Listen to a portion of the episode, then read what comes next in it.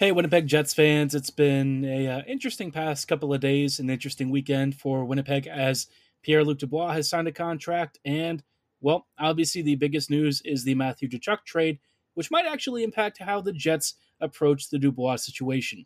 Uh, Dubois also held a press conference. We're going to take a look at what exactly Winnipeg should do this year, as PLD might be one of the biggest trade chips left across any contender looking for an elite top six center. We'll explore all of this and more on tonight's episode of Locked On Winnipeg Jets. You're Locked On the Hockey Jets, your daily podcast on the Winnipeg Jets. Part of the Locked On Podcast Network. Your team every day.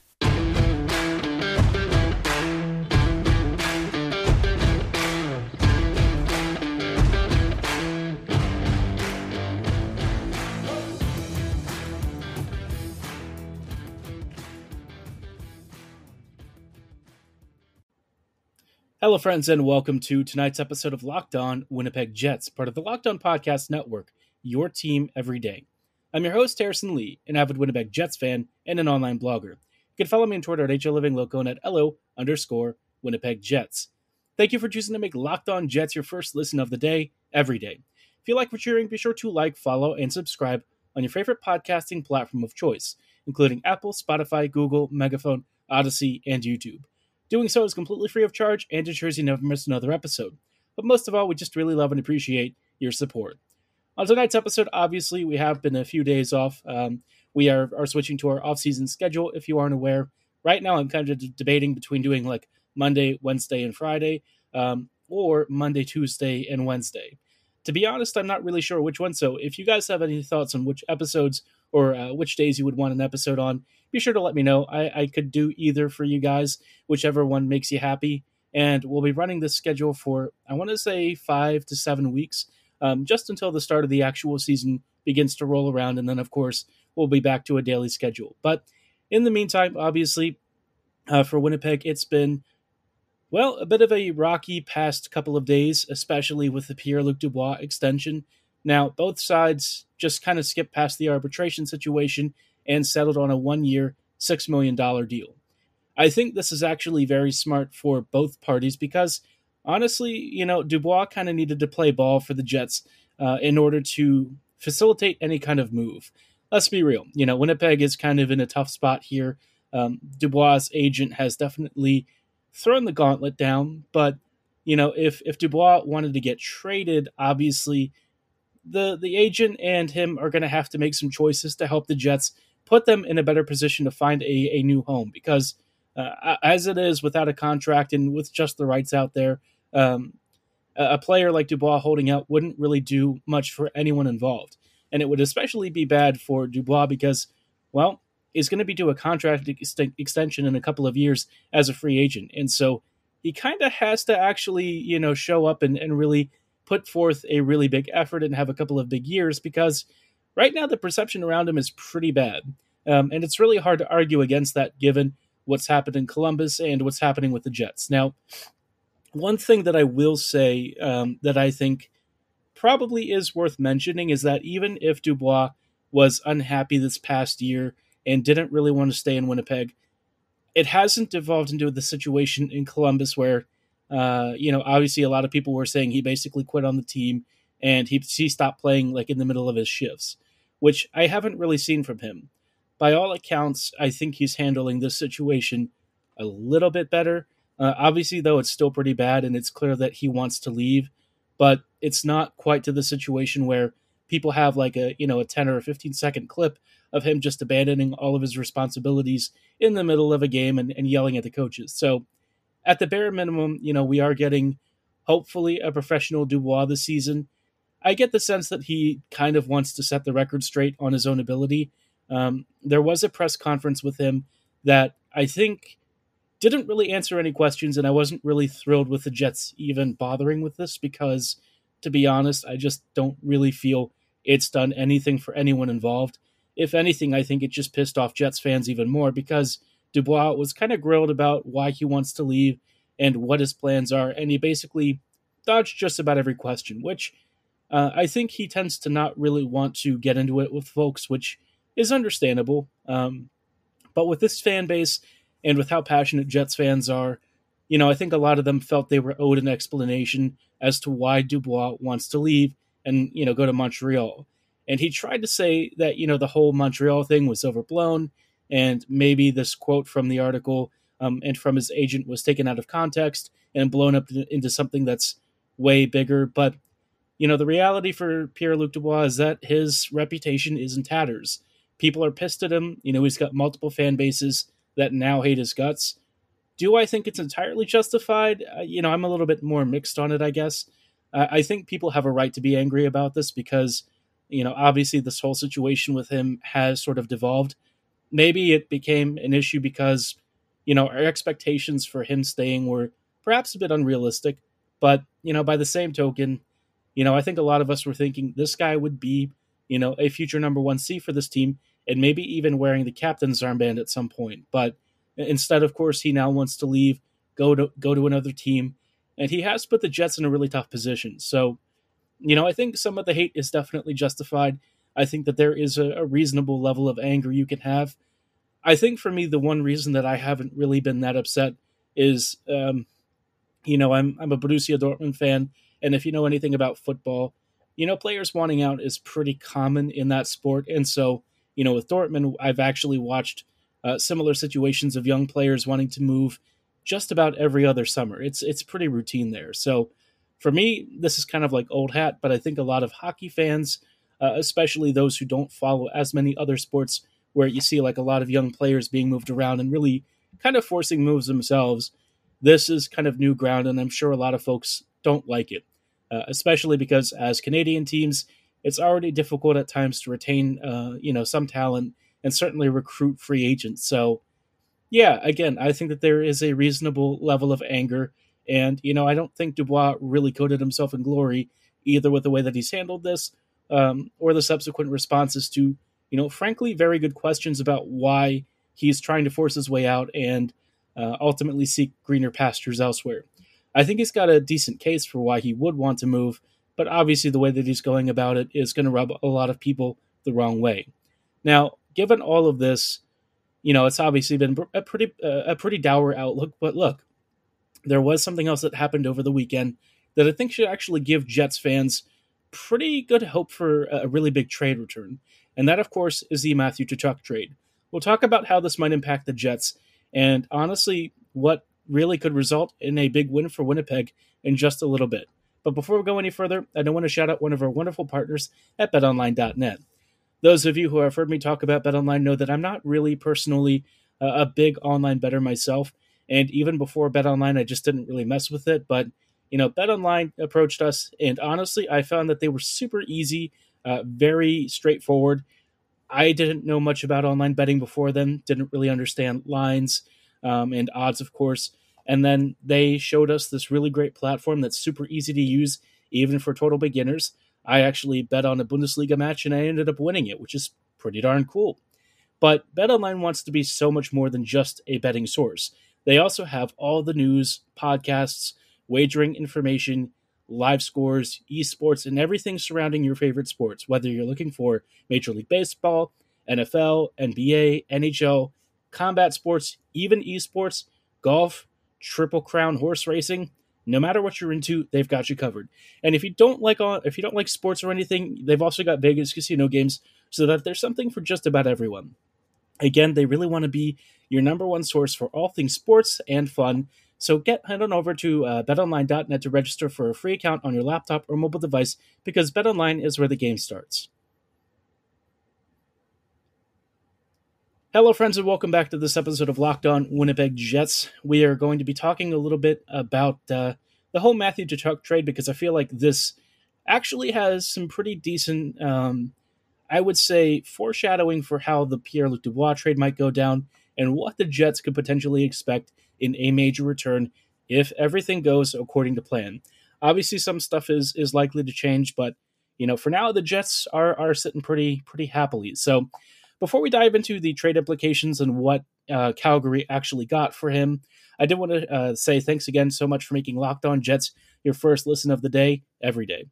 Now, circling back to Winnipeg and this whole Tkachuk trade, Obviously, you might have heard by heard of it by now. Uh, Tkachuk got sent to the Florida Panthers, and in exchange, they got Jonathan Huberdeau, Mackenzie Weegar, Cole Schwindt, and a, uh, a first round pick from 2025 that's lottery protected and has a few other uh, minor conditions. Plus, um, you know, if it if it actually ends up being a lotto pick, it slides to the 2026 first rounder, which you know it, it is what it is, right? Most teams have dealt with a whole uh, like a, a lottery protection, especially with the past few drafts. I think most intelligent teams that can pull it off and convince uh, the trade partners to work it in, they they uh, they want to make sure that they have all available top end assets in play for the upcoming next two seasons, especially the Panthers, because they have a very likely need to start a rebuild in a few years once some of these guys start to age out and they need to cycle in some really good talent. So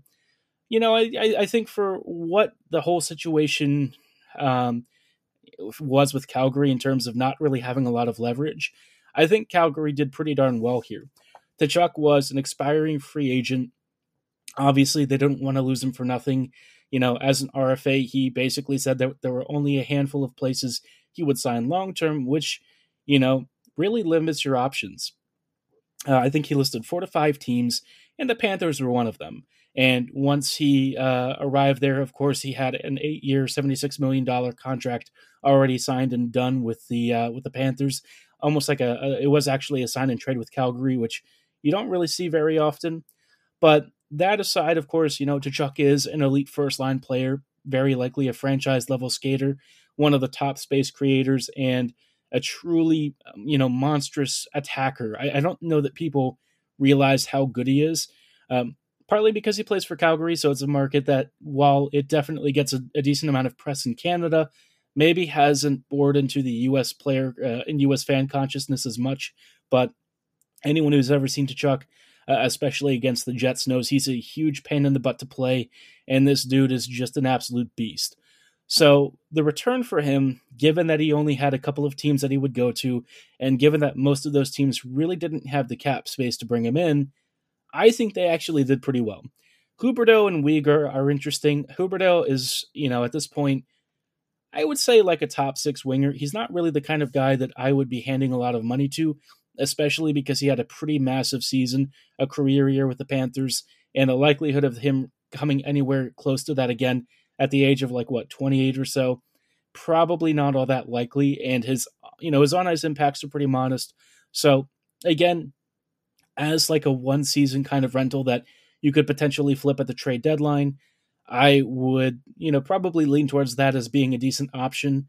I do suspect that Calgary might want to actually use him for the entire year just because this may be their last chance if they feel uh, this is their only opportunity to make a, a, last playoff run. Because with all the departures, you know, Gaudreau Tkachuk, obviously they've lost up, you know, a, a lot of good goal scoring impact up front. So Huberdeau will at least bring in some supplemental ability there, but uh, Weegar, I would say, is probably the better of the two players. Uh, he is a, a very good top four defender, and honestly, the Panthers probably shouldn't have let him go. But you know, given their their gamble into Tkachuk here, it's understandable. Uh, Weegar is a very good player, but he's not quite on the level of of Tkachuk. Now, I think there is a decent argument that cumul- cumulatively, like the total value of Tkachuk versus Weegar and Huberdeau might actually not be as far apart just because you've got two great players for one. Uh, though I will say that uh, the, the biggest difference, of course, is Tkachuk is a lot younger. And of course, now he's signed for eight years. So I, I don't know that it's the most comparable situation, but then you toss in a, a what I believe is a pretty decent prospect in Cole Schwindt and, of course, a 2025 first you know that's not a pretty uh, not a bad uh, that's not a bad trade package at all. I think the Flames did well here. I think Brad Treliving actually did something that I agreed with for once. And you know, for the Jets, if you can get a roster player, uh, a really solid prospect, maybe like a B tier prospect, and maybe a higher end first round pick. Um, in this case, the 2025 first is probably going to be like at least in the mid range because I don't expect the Panthers to really start backsliding for a while now. So, um, yeah, I, I think that this is like a pretty solid trade package for an expiring asset. I think the Jets would expect a mid to upper end uh, first rounder and probably, you know, some kind of a decent, maybe like a cap dump, but a player who can be a, a, you know a top six option to replace Dubois. Not somebody that I think they're looking for like an elite skater with, but you know a Dvorak type is probably what they're going to get. It's not my favorite return, but I wouldn't be shocked if somebody on that level is kind of part of the whole trade package. I would really prefer futures in general, but teams sometimes they can be a little bit hesitant with that. Uh, so the Jets are going to have to play it play it you know nicely, but I think the big advantage here is that Dubois being signed for one year at six million makes him infinitely more tradable than Tkachuk was. Tkachuk obviously didn't uh, accept a contract extension until he was uh, agreed to go to Florida, but here Winnipeg actually has term and control, obviously just for one year, but they can retain salary at the trade deadline. They can make any number of deals with any number of teams, and honestly, you know, even if teams know that Pierre Luc Dubois wants to go to Montreal after he hits free agency, not really a big deal. I mean, this is a guy that's going to be an elite rental for however long you can make him uh, your player, and maybe you even take a pass at trying to convince him to stay. I, I wouldn't go that you know particular route uh, and really expect anything, but at the bare minimum, if you're looking for a top end rental, again, you really couldn't do uh, you could do much worse than bringing in Dubois for a season and seeing if maybe just maybe he wants to hang around for a little bit longer. But I think even as a rental he'll command a huge package. I mean, you saw what we got for Copp. Um, two second rounders, one of which turned into a really nice first that brought us Brad Lambert. So I'm expecting a really big return for Dubois, and I think most Jets fans should be expecting one as well. Now, of course, while the Dubois stuff has been going on, there have been some interesting moves by the Jets, not really anything super crazy, but there might be one rumor worth tracking, and we'll talk about this rumor and what it might mean for the upcoming roster in just a little bit. Hello, friends, and welcome back to this episode of Locked On Winnipeg Jets. We are closing out tonight with some quick thoughts on uh, some of the free agent stuff that the Jets are maybe looking at, and maybe one or two players that I've been interested in having the Jets trade for. Uh, their status and contract stuff has been updated with their respective teams. We'll start off with the uh, the Jets free agent stuff, though. Um, you know, one of the guys that was uh, obviously potentially on the way out of the organization but I think the Jets really like is Jonathan Kovacevic, and he has agreed to sign a three-year, $2.3 million deal, which basically is like league minimum. This contract, I think, is interesting because to me, signing him for this much term means that at some point the Jets do expect him to become maybe like a third pairing or a seventh defender. I like Kovacevic in some areas. I think that there is the potential for him to be a solid two way puck moving D with a pretty decent shot and, and smart offensive zone instincts. His defensive game at the NHL level is obviously still a work in progress. Uh, and what he's like 25 ish, I want to say, maybe a little bit older. So, you know, his ceiling is probably not at the level of where you're expecting an immediate top four defender like a Dylan Samberg or a Ville Heinola or anything like that. But as a guy who can be an injury replacement, maybe somebody who actually proves he can play a third pairing role pretty well, especially on that right side that doesn't have a lot of depth. I don't mind this. I think it's a very cheap contract. Um, Kovacevic as a prospect, I liked a lot back in the day. You know, his his AHL performance, I think, has been pretty darn good for the Moose. So if that's all he becomes is just a mainstay for the Moose, I think that that's awesome for three years. Um, but of course, maybe the Jets have a little bit more in mind for him, and we'll see if he can actually earn a spot as he comes into camp because let's be real, the right side of the defense is not so good right now, and anyone competing for a spot might genuinely have a decent chance of uh, beating someone out and perhaps getting in and helping us improve the back end because, yeah, that right side, it's, it's not great. But as far as any other free agent stuff is concerned, the Jets, uh, of course, are apparently being linked to Lawson Crouse, which is a guy that they've been linked to before in the past. I don't know how long ago it was, but Crouse right now is is looking on the way out with the Yotes, which isn't surprising. He scored like 20 goals this year. And Crouse is kind of interesting because I think in like an ideal world, right? If the Jets had had a better roster, Crouse would have been a really good like third line winger. He's strong, he's physical, he's very tall, but it's not just size that you're buying with him. He's got very strong defensive impacts. He's not terrible offensively, though I don't think that that's like the biggest uh, strong suit with his game. Crouse will always kind of re- be remembered for being overdrafted over some of the other top prospects in his year, and you know that always got held against him. But in terms of being like a really serviceable middle six player who can basically bang and crash around the net and slap home goals alongside maybe somebody like, say, Adam Lowry, I actually think that that's a pretty interesting player. The only thing with him, though, is that because he scored 20, that's going to make his contract extension pretty expensive. And for that reason, I, am a little bit hesitant to be in on him. So, yeah, I don't know what to make of that one. Uh, the the Twitter account that reported it from Ken Wiebe did actually suggest that maybe, yeah, Jakob Chychrun would be part of a bigger trade package. I like Chychrun a lot, um, but the the combined cap hits of Chychrun and uh, whatever extension you know Crouse is asking for, and it's not going to be cheap. That might be a little bit more than the Jets can handle. But if Winnipeg somehow figured out a way to make the money work, I really like Chychrun a lot. He's got some term left on his deal. Uh, I think his cap hit is super reasonable for what he brings. And again, for like immediate top four right handed help, I mean, he solves so many problems for the Jets. I've been a Chychrun fan for many years. The only thing with him, of course, was the injury history that he's had, but maybe this is the time that he can actually put it together. Uh, he's had a couple of good seasons recently with the Yotes. I would love for him to stay healthy and join the Jets. Uh, but of course, it's probably more in the realm of fiction right now, given that the Jets I don't know are looking for any big moves. It doesn't seem like they are so far, but maybe they shock me. Now, the one other player that I thought would be worth mentioning is Jesse Puljujarvi, who also avoided arbitration with his team, the Oilers, and he signed for one year at three million. Now, Puya Puljujarvi for me, I'm a big fan of his transition game. I think he's the kind of guy who's like a really good setup player, maybe somebody who participates in in build up and creation out wide, but maybe doesn't have the world's best finishing ability. Yet, what we saw with him was that his his speed and his strength um, and his offensive drive to cut out from the, like the wing and moving towards the interior slot area, I think just makes him a physical menace. And honestly, for the Jets, uh, his transition ability is something that he would really be a boost to this team. Winnipeg does not have many players like that other than Ehlers and maybe Scheifele when he's really feeling it, but other than that, you know, we don't have any transition specialists.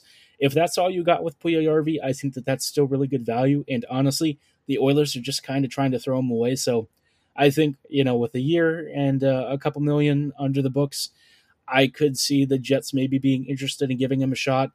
Worst case scenario, you throw out like a third round pick or something and it just doesn't pan out. But I kind of feel like Puljujarvi might have something in store for Winnipeg and might legitimately be a great player to bring in. So we'll keep an eye on that. I don't know how many teams are interested in Puljujarvi. He's kind of got a skill set that I think people don't always rate all that highly, but is generally useful in my opinion. So we'll see. But uh, let me know how you feel about him. Maybe you think he should just stay with the Oilers and not join the Jets. Personally, again, I think his transition ability is awesome.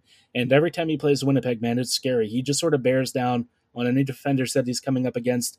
And honestly, he's he's pretty darn effective. But Again, let me know your thoughts and what you would give up for Puljujarvi.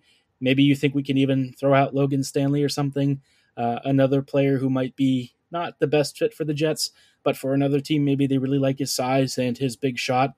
Who knows? In a uh, in an ideal world, I suppose anything is possible. But uh, for tonight's episode, that is going to be all the time that we have throughout the rest of the week. I will be spotlighting some more potential uh, like breakout Winnipeg Jets players and update any situations surrounding Dubois, any rumors that come out, and really just get us ready for the next couple of weeks as the Jets are kind of in a little bit of a downtime period. Obviously, camp is rolling up, and uh, Winnipeg is going to have some interesting choices for what they might do with the upcoming roster because yeah, it's it's a little strange right now for being honest, and there's not a lot of depth to work with. But Hopefully, we have some new signings to announce later this week.